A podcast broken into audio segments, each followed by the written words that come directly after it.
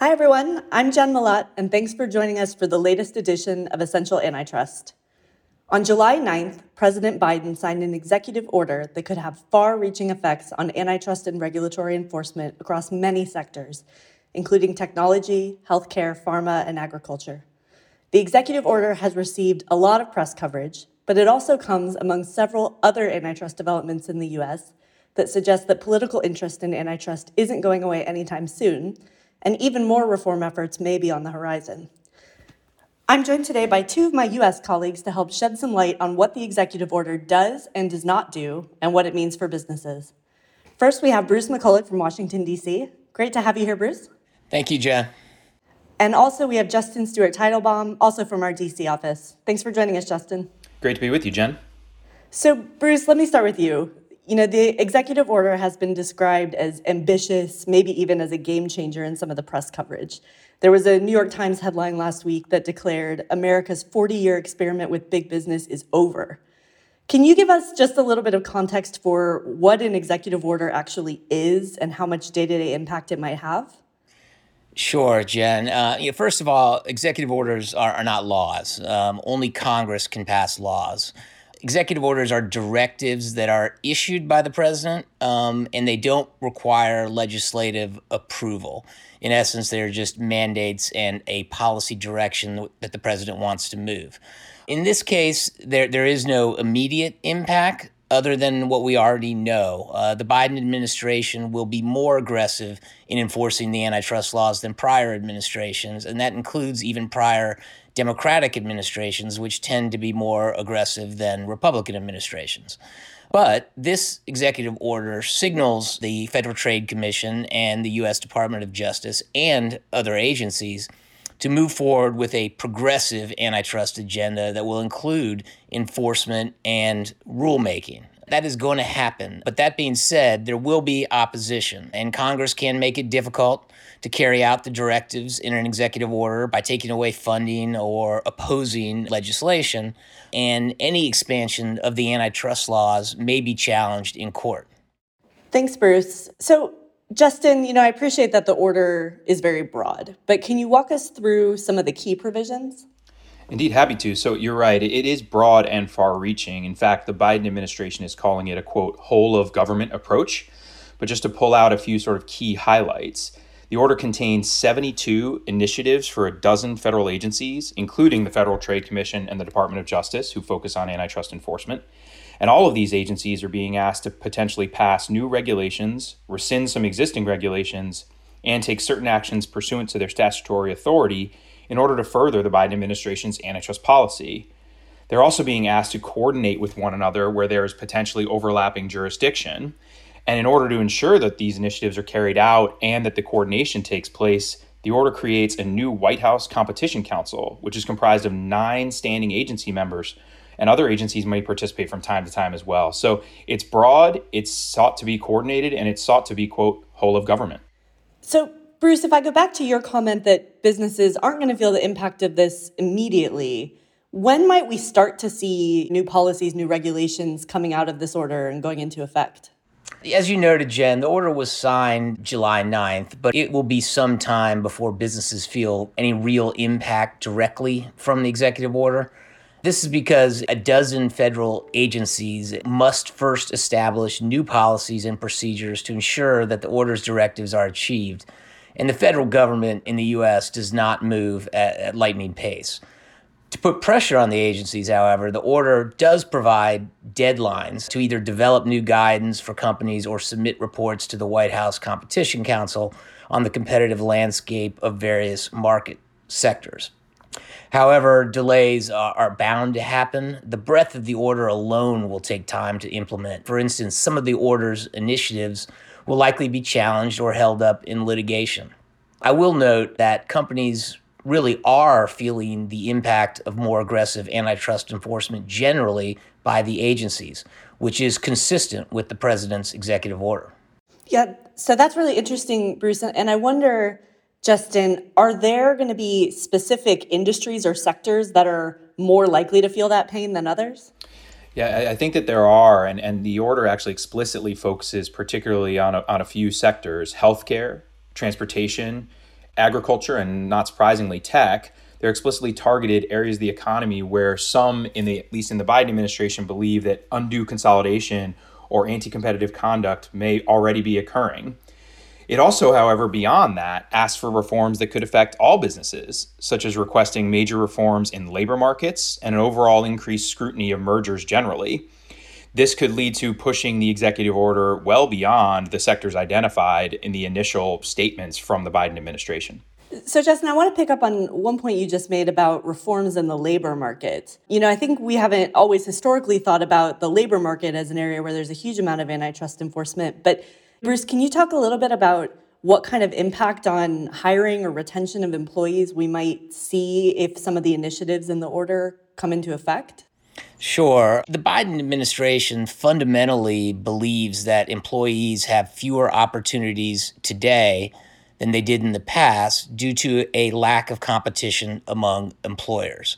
To deal with this issue, the order asks the FTC to use its rulemaking authority to address unnecessary occupational licensing restrictions and unfair non compete agreements. You know, non-competes, uh, which are standard in, in many markets, are clauses in employment contracts that stop workers from going to work for competitors of their former employers. Lina Khan, who is the new FTC chairwoman, has previously argued that these type of clauses diminish workers' bargaining power as have many uh, on the Democratic Party's progressive wing. Labor is very much at issue in the new world of, of progressive antitrust.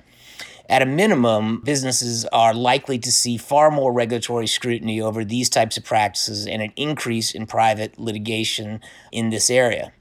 Today, there are only a few states that ban non compete agreements uh, in employment contracts. So, an outright federal ban, if it were to occur or to be enforced as such, would be a significant change in federal policy in any event, companies will need to closely evaluate their current and future employment agreements that restrict the mobility of employees.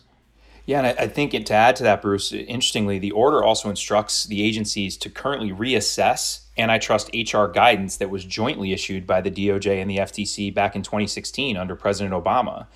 The 2016 guidance addressed wage fixing and no poach or no hire agreements and was a notable policy initiative in its own right at the time and in the interim, and has been, since been enforced under the Trump administration since its initial release. The new executive order argues that workers could actually be harmed by the 2016 guidance because the Biden administration believes it currently allows third parties to make wage information available to employers and not workers without triggering antitrust scrutiny in some instances. Is the perceived that this could lead to wage collusion amongst competing employers. So, Bruce, picking up on your comment that businesses are going to see more regulatory scrutiny over employment practices going forward, how can a company sitting here waiting for this executive order to start to impact them day to day? What sort of things could they do to prepare for that? Well, Jenn, it's difficult to say when and, and how the changes will take effect, but businesses surely uh, should provide their HR departments with antitrust compliance training, and that's not always an area in business that, that receives antitrust training. And overall, antitrust compliance training will need to be revisited to ensure that it covers the latest developments related to both non competes and exchange of wage information.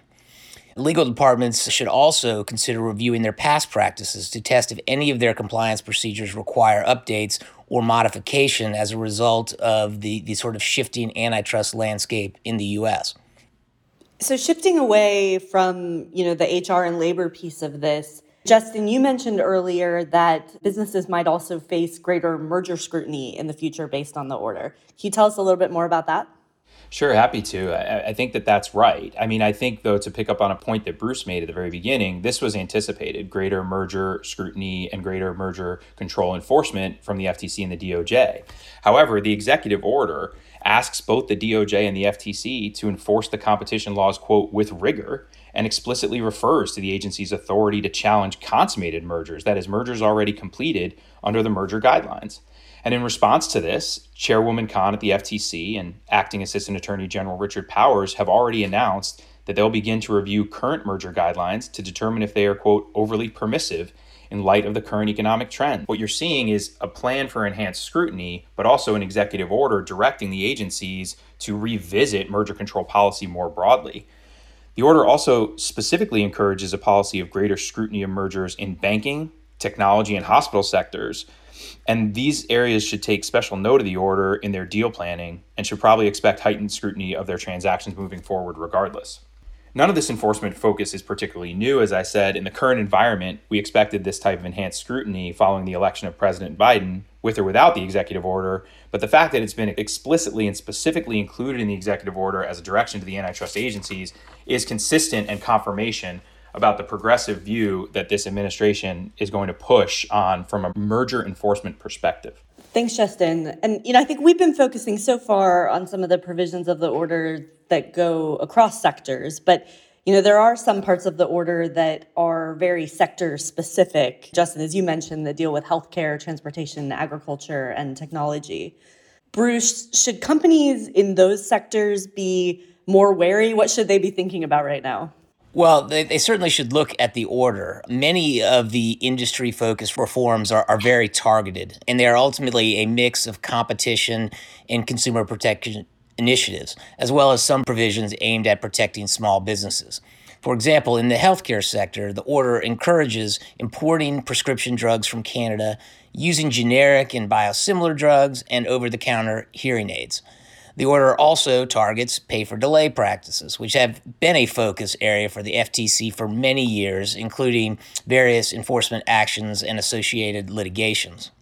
In transportation, the order directs the Department of Transportation, the DOT, to issue rules to make fees more transparent and to demand customer refunds, like when baggage is delayed or a service like your in flight Wi Fi is down or not provided. So these are very targeted provisions. The order also asks the DOJ to work with regulatory agencies against foreign owned shipping alliances and monopolized rail routes that the Biden administration believes has driven up shipping costs. That's right, Bruce. And, and in agriculture, the order encourages new rules to allow farmers to sue large agricultural processors if they are either underpaid or retaliated against for speaking out, perhaps against certain bad practices.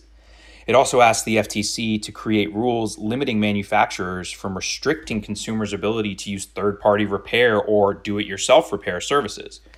This rule would likely have impacts beyond farmers. For example, it could also apply to manufacturers of technologies, including mobile phones, gaming systems, and other tech. And speaking of, not surprisingly, the order also covers the tech industry specifically. The order encourages the FTC to establish rules on the accumulation of data and to bar unfair methods of competition on internet marketplaces and platforms.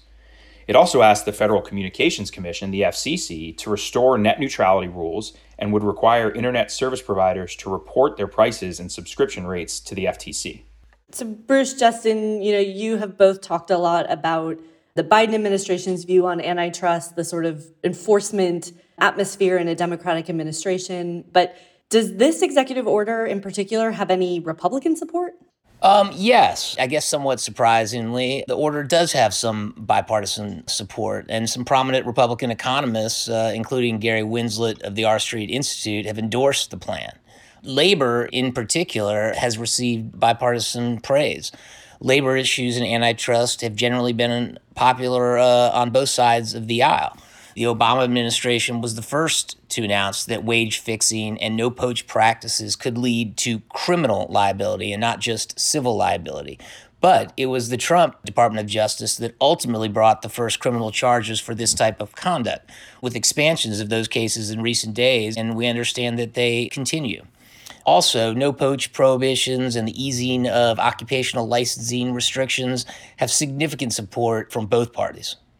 I want to take, you know, a step back a bit away from the executive order itself. I mean, obviously, it's getting a lot of press. People are a bit anxious about it, but it's also just one of many antitrust reform efforts and developments that we are seeing in the US since the Biden administration came into office.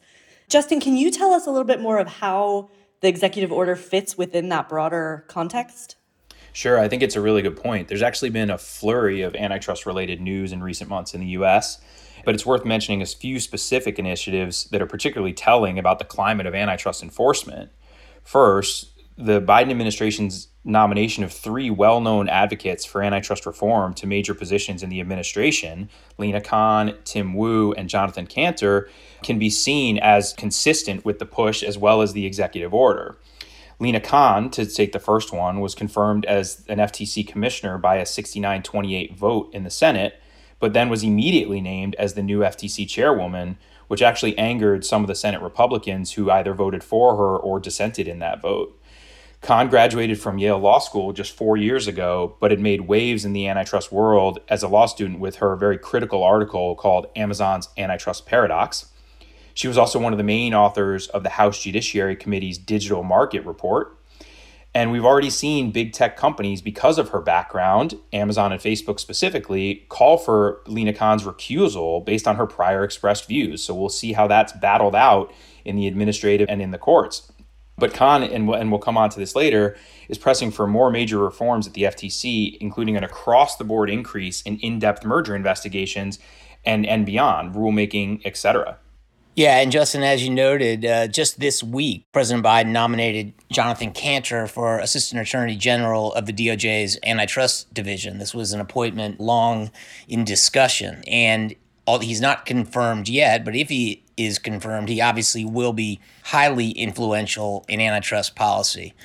Although he is not considered an antitrust progressive necessarily, uh, Kanter has a long history of challenging big tech in private practice as well as a regulator. Another uh, notable uh, appointment on the antitrust front is Tim Wu uh, as special assistant to the president for technology and competition policy. Tim Wu uh, was a former special advisor to the FTC and was a policy advisor to President Obama on the National Economic Council. He is a proponent of a more interventionist approach to antitrust, and he believes that industry concentration has led to inequality and other social harms. The appointments uh, of Khan and Wu, and then and now the nomination of Kanter, uh, send a signal that this is very consistent with the executive order about the high level of antitrust enforcement that we can expect in the Biden administration. Yeah, and I, I, think that that's right, Bruce. And, and, and, an interesting thing going on at the FTC that we're seeing is for the first time in the agency's history, Chairwoman Khan has recently announced that the FTC would host monthly public meetings to increase agency transparency. There have been two so far, one just yesterday. Going back to the first one, which is notable, the July 1st meeting, the commissioners split three to two along party lines on all the motions that were tabled at that public meeting, including three relevant to the antitrust enforcement agenda. One was withdrawing a 2015 bipartisan policy statement on Section 5 of the FTC Act that had been viewed as a guiding concept seeking to prevent unfettered use of the FTC's unfair methods of competition authority too far beyond the existing antitrust laws and jurisprudence. The second was permitting a single commissioner on the FTC to approve the use of compulsory process, i.e., subpoenas, for enforcement priorities, which is consistent with broadening investigations both in number and scope. And third is allowing the FTC chair herself to oversee public rulemaking hearings. So all of this is just pressing ahead on every avenue. The next FTC meeting occurred just yesterday, and the Commission voted to rescind a 1995 policy statement regarding prior approval and notice for remedies in merger cases. With the policy rescinded, any company that has entered into a prior deal that the FTC in some manner deems anti competitive must seek prior approval and notify the agency anytime it enters into a deal in the same segment, regardless of pre merger HSR notification filing requirements or not. The vote again was 3 to 2 along party lines, with Chairwoman Khan arguing that the policy will ensure the already under resourced FTC does not engage in redundant analyses and will give the FTC broader enforcement discretion. Commissioner Wilson, the Republican, disagreed and said that, among other issues, the rescission will lead to greater uncertainty for businesses. And Commissioner Phillips added that rescinding the policy ignores market realities and changing market conditions. Based on these early hearings, it is clear that Chairwoman Khan has a progressive agenda in mind, and companies will be facing a more hands on approach from the FTC. Yeah, and, it, and it's not just the FTC and, and the DOJ that'll be uh, impacted. There is actual abundance of proposed antitrust legislation from both the House and the Senate. And, and this has been in the news recently. Senator Klobuchar, who has long pushed antitrust policy, recently introduced the Competition and Antitrust Law Enforcement Review Action uh, called CALERA. The bill would lower the merger review standard from the current substantially lessen competition to the new standard, which would be to create an appreciable risk of materially lessening competition. This would shift the burden to the merging parties for certain acquisitions, such as acquisitions significantly increasing market concentration, acquisitions by firms uh, with over 50% market share, acquisition of disruptive competitors. The bill also contains additional antitrust reform proposals, including prohibiting mergers that create a monopsony or substantial dominance of a labor market. Again, a focus uh, on the labor market. It would also, companies that receive remedies for mergers will be required to report post merger data to show if efficiencies actually materialized. Um, it would make it easier to prove that exclusionary conduct violates the antitrust laws. It also increases fines for antitrust violations, and it eliminates uh, a market definition requirement. Klobuchar also announced last month that she was working on companion bills for the recent group of antitrust bills that were introduced in the House Judiciary Committee. As background, the House introduced a suite of six major antitrust reform bills that were recently voted out of committee but are not yet on the floor. Klobuchar has said that she was particularly interested in the non discrimination bill, which prevents online companies from favoring their own products. However, she said the Senate bill was likely to be slightly different than the House bill. While Congress is unlikely to pass this sort of sweeping antitrust reform anytime soon, it is clear that antitrust reform has support from both sides of the aisle, at least as to certain issues. I think that that's right, Bruce. And I think it's important also to think about that while new legislation might not be coming immediately, there's a lot that the agencies can do to increase enforcement within the existing laws. And we're certainly seeing signals from the agencies themselves that they're ramping up, particularly in certain sectors. One recent example is the FTC's Pharmaceutical Working Group. In March 2021, the FTC announced it was launching a working group to update its approach to analyzing pharmaceutical mergers. This group has regulators from Canada, the EU, and the UK, as well as representatives from the DOJ and the state attorneys general here in the US. Commissioner Slaughter, who was then acting chairwoman of the FTC, has indicated that this working group would review previous mergers in the pharma space to understand how to structure future enforcement and to possibly take corrective action if necessary. So you'll see certain pushes in sectors continue um, even without broad sweeping legislation coming through. Well, you know, thanks to both of you for all that added context. I mean, I think it's it's clear that the executive order is just one piece in a much broader uh, puzzle that we're seeing in the U.S. at the moment. But you know, I want to ask you each, you know, just in one sentence, if you know, you had a client sitting in front of you saying, What is the number one thing that I should take away from this executive order? What would that be? Justin? Yeah, I mean, I think the key takeaway is it's clear that the Biden administration and its political allies are serious about antitrust reform broadly, but also about enhanced enforcement. We should expect the White House and the FTC to continue to focus on antitrust policy for the foreseeable future and at minimum throughout the Biden administration. Yeah, I, clearly agree with that, Justin. But there are limits to what President Biden can do on his own to change antitrust policy. But this executive order shows that President Biden and certainly his political appointees are determined to make significant progressive changes in antitrust policy, with or without Congress's assistance. Well, there you have it. Thanks so much to both of you for that information on the executive order and for that broader context of what we're seeing in the US enforcement landscape.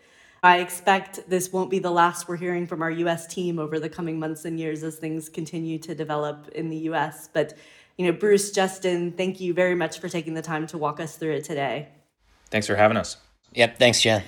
And thanks very much to everyone else for listening. And as always, please send your feedback or ideas for future episodes to essentialantitrust at freshfields.com.